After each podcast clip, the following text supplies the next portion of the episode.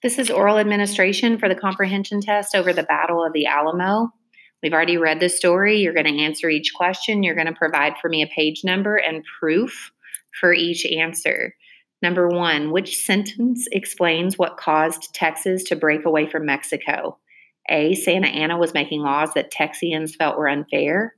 B. Santa Anna was trying to take away Texians' right to vote. C. Texians felt closer to the United States and wanted to be a part of it.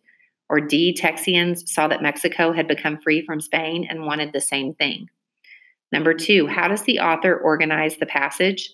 A. By comparing opinions. B. By stating cause and effect.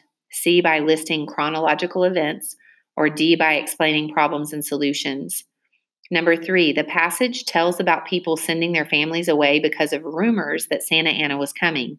Many were glad that they did because the rumors were true. What's the best definition of rumors? A. Facts. B. Stories. C. Dreams. D. Whispers. Make sure that you look this one up on a dictionary.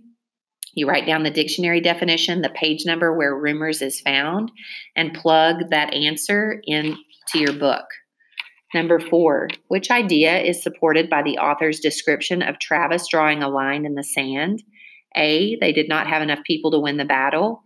B, many people were going to leave their families. C, those who did not choose to fight were selfish. Or D, the defenders of the Alamo were brave. Number five, which is the most likely reason Santa Anna did not wait for the 12 pound cannons before charging the Alamo?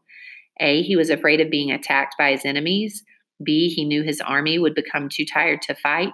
C, he was untroubled about his soldiers dying in the battle, or D, he knew that the cannons would slow down his soldiers.